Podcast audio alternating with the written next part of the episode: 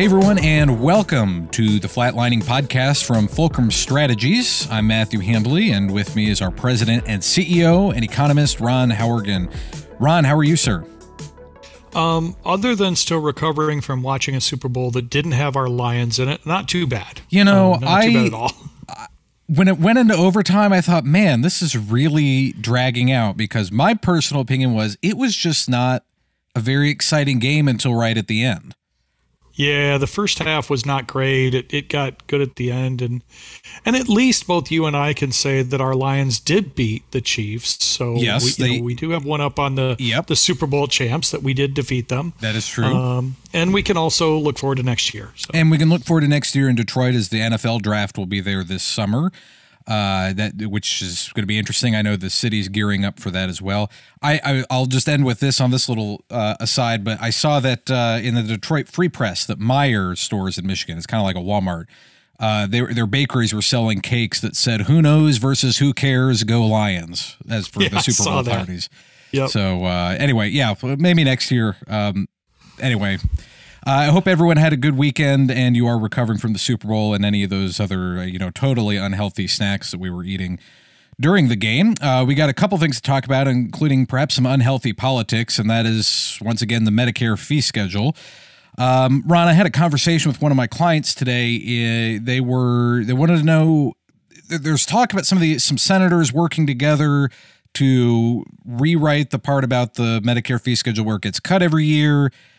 They seem to be kind of hopeful, maybe hopeful. What's your take on what's going on right now in Washington with the Medicare fee schedule? Yeah, the first thing I would say is, you know, there could be legislation that gets rid of it. I mean, stranger things have happened. I doubt it. Um, you know, I've talked to several people about this, and I think, you know, some of the folks in Congress are well-meaning and really would like to get rid of the cut, but um, some of the other folks who are sort of rallying behind this cause are doing it to get lobbying money right now Yeah. Um, in an in an election year. Um, and the biggest problem is, you know, right now, and this is not a, a shot at either party because I think both are guilty of this. We have an incredibly dysfunctional Congress that can't seem to do much of anything. Yeah. Um, you know, you see, um, you know, the Republicans not being able to get a vote on impeachment out of the House when they thought they had the votes. Oops. Um, we now saw the Senate passing an aid bill by a wide margin. Um, just I think last night um, for aid for Ukraine and Israel. And the current thinking is it won't even get a vote in the House because the speaker's not going to let it vote.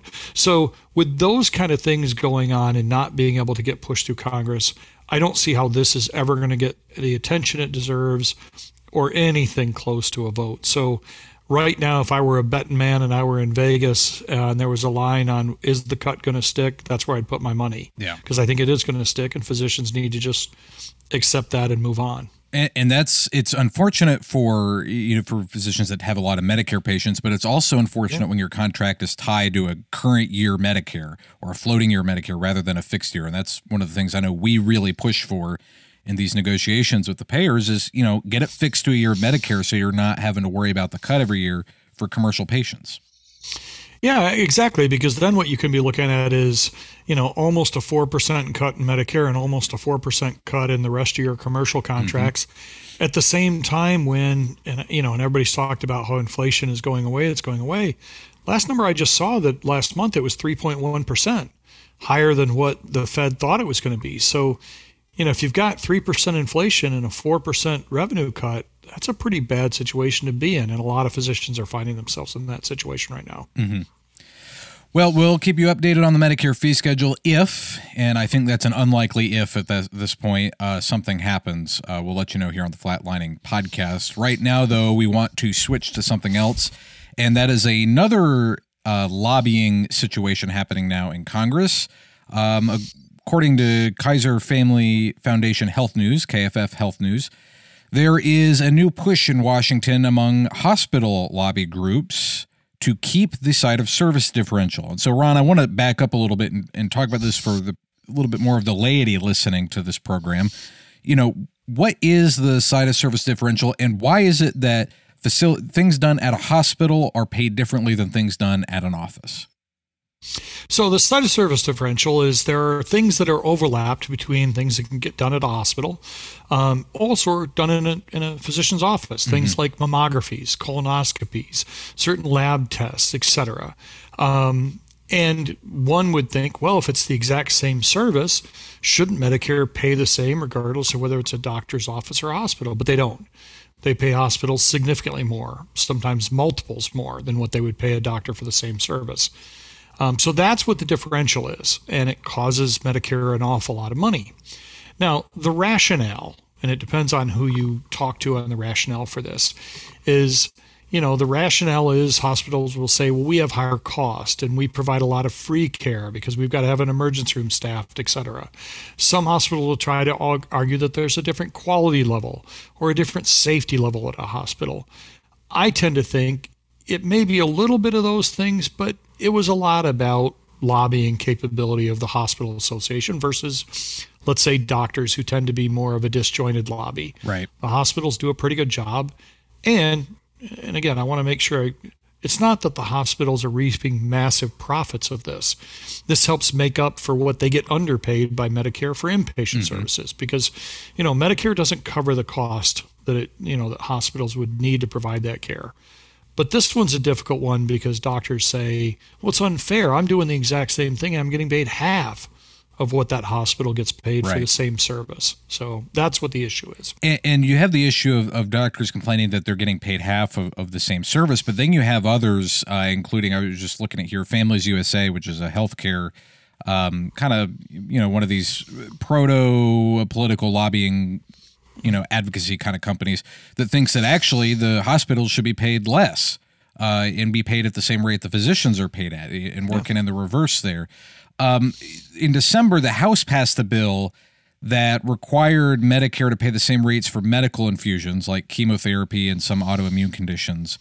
Um, it's they're talking about it as site neutral payment, and it uh, it's not passed the Senate yet. This is where Senate, excuse me, this is where some of that lobbying has taken place. What do you think would happen to America's hospitals, um, if anything? You know, th- this totally out there to see what your what your thoughts are. What would happen to America's hospitals if we got rid of the site of service differential and had site neutral payments? Um, say just for chemo, these medical infusions right now, like chemotherapy, but then also any other service that could be done at either at either place. Well, if you look at it in total, and I've not seen any numbers on just the infusion, but I think what the hospital association is worried about is it's a slippery slope. Once you get that one, then the rest of them are fairly easy. If you look at it in total, on what Medicare is going to spend or what they would save if they got rid of that site differential over the next decade, it's about 3.7 billion dollars. Now that's a uh, you know a governmental estimate, which is probably I would guess a little light, but let's call it four billion dollars. Four billion dollars of expense saving to Medicare is four billion dollars of revenue to someone else, mm-hmm. and and that revenue isn't easy to replace. And so there is a legitimate argument that the more you cut reimbursement, whether it's these cuts to physicians or whether it's cutting $4 billion over 10 years from hospital payments or outpatient, it's, it's going to have a negative impact. And, and what the Hospital Association argues, and I think they're probably right, is that you're going to have some facilities, particularly in rural areas, start to shut down. Yeah.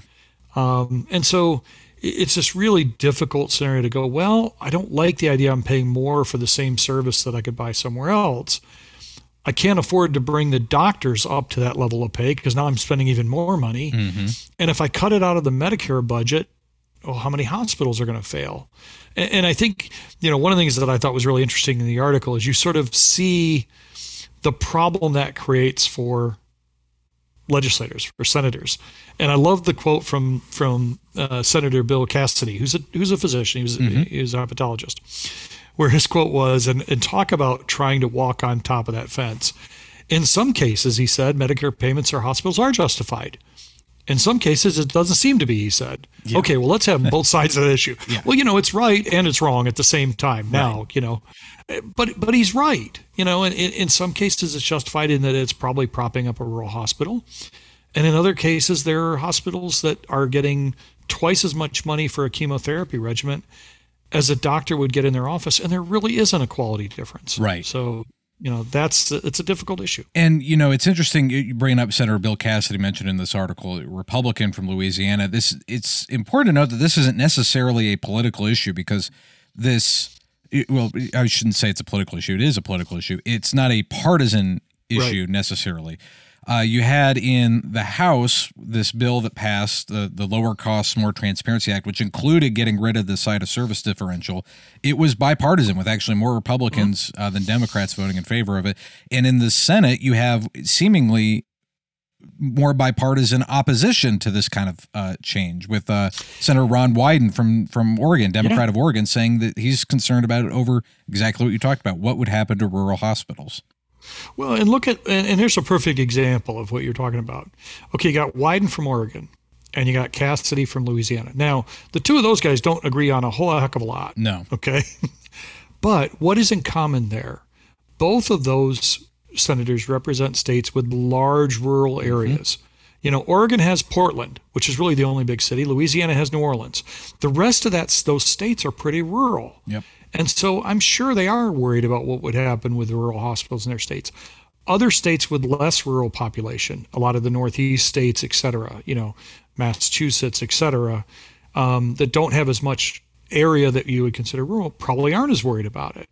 Um, so I think that's why it's not a partisan scenario. It's more to, to, along the lines of well, what does your state have or need, and how much rural hospitals or rural health care gets provided in those states? Yeah. And that's why you can see a guy, you know, somebody like Cassidy and Wyden who probably couldn't agree on what to have for lunch together, agreeing on this issue. Yeah. You know.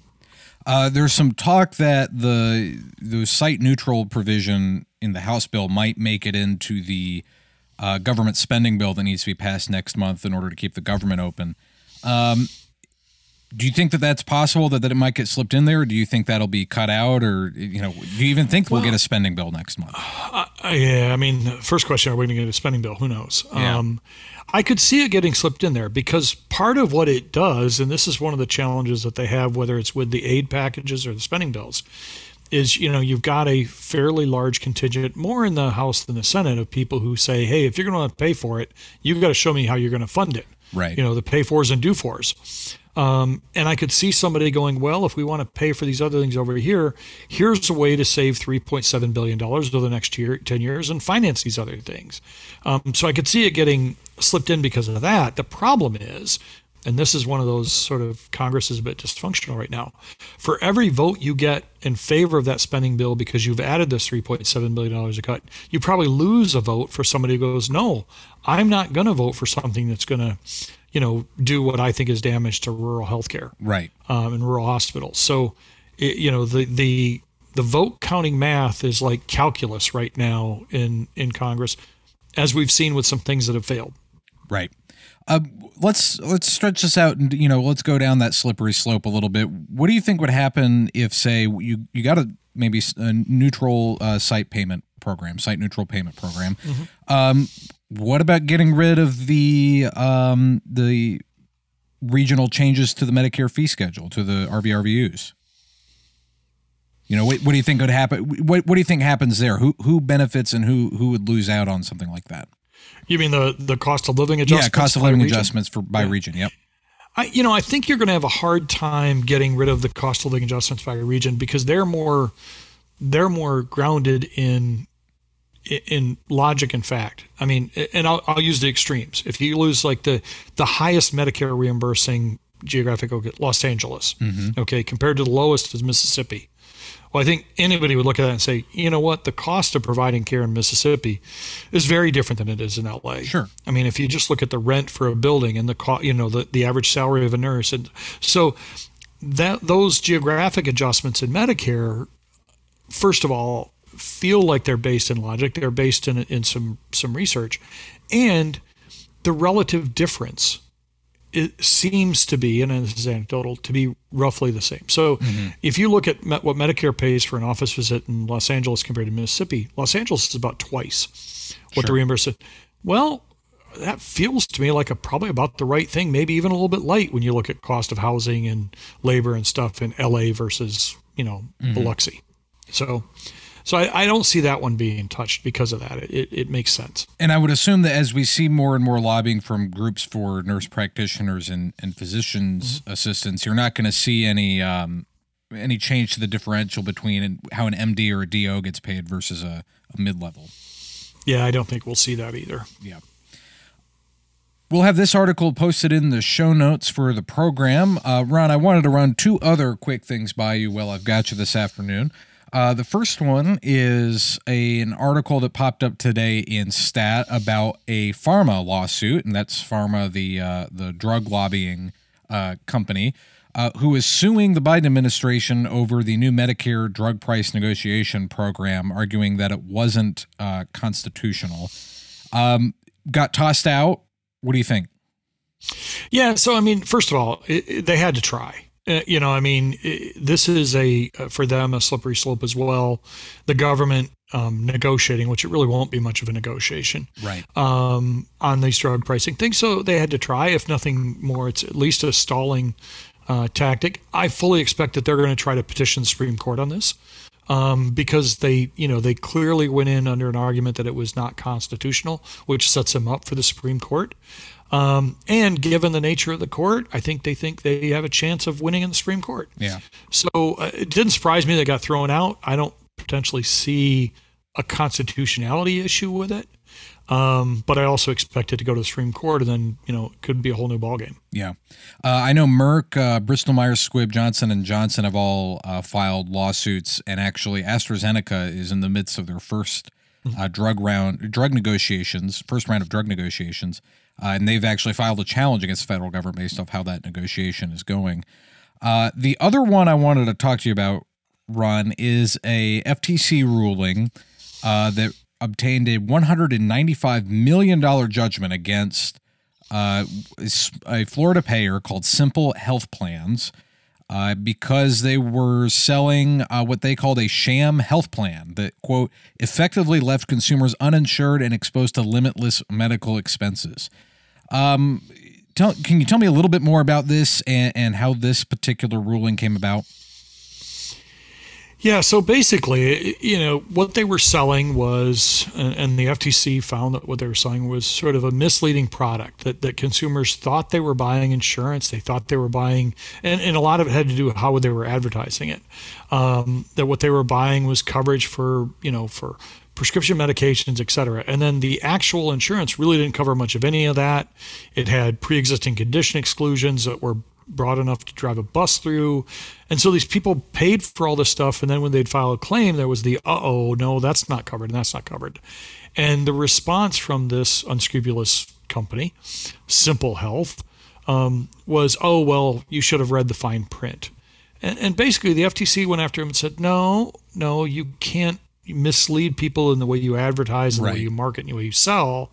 And, and they won. And, and, they should have. Um, and to me, you know, and healthcare is no different than a lot of other things. Um, sort of buyer beware. Um, and what people need to be careful of, and, and healthcare is worse because of how bad it can get when you need it. And if you don't have coverage, how expensive it can get, is that there are a lot of things out there that you think are insurance that really aren't. And some of them are perfectly fine and are good, you know, whether these faith faith based, you know, network payments, et cetera, mm-hmm. or but you really need to get into the details because something like Simple Health was being very unscrupulous and, and, and misleading. And like I said, in these others, some of these faith based programs are actually do very well for their consumers. Mm-hmm. But you also need to understand that's not a regulated insurance company. Yep. And so you're taking some amount of risk. So, um, yeah, it's unfortunate that people prey on, um, you know, people who are looking for, for help like that. Um, but they do. And I was glad to see the FTC shut them down, and hopefully it'll be a warning to anyone else who wants to do this stuff. Yeah, I, I tend to agree with you. I know we talked previously about uh, one of those health shares, the faith based health shares, um, mm-hmm. that uh, they were their issue is less that it was they weren't doing what they said they were going to do, but more that they just stopped paying claims, um, and it was putting some patients in a tough spot because essentially they're a cash pay patient you know, when they go to the yeah. doctor, and then now their doctor's going to. A couple of them, they their doctor said we're not going to see you anymore because we're not getting paid. You know, and it's it's exactly. not entirely the the person's fault. Um, it's because of the company they they worked with uh, wasn't gonna or stop paying their claims. Um, we'll have this article. Go ahead. You sound like you're going to say something. No, I was just going to say, and, and and what we point out during that story is, you know, one of the nice things, and I'm not a huge like big government guy, but one of the nice things about insurance regulators, et cetera, is we've seen other insurance companies that were truly insurance companies go under, and the state goes in and takes a bunch of money and says, I'm going to reserve this money, almost like escrow, to mm-hmm. pay out these claims to protect the consumer. Right. And those protections are there when it is an insurance company. It wasn't with things like Simple Health or you know yep. some of these faith-based things. So that's the that's really the difference. Yep. A little bit of regulation goes a long way. That's yes. that's something I've thought about. Uh, you know, I, I agree with you. Not usually big into regulation, but a little bit can go a long way. Uh, we'll have these articles in the show notes if you want to do more reading. You can also leave a comment wherever you're listening or at flatlining.net. Ron, uh, we're just about out of time, so thank you again for sitting down with me and uh, talking healthcare again today. Thank you.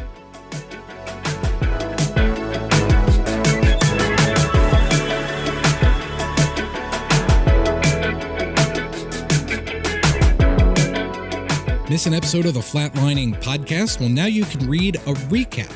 Just go to flatlining.net and look right there on the homepage every Monday for a written recap on last week's episode.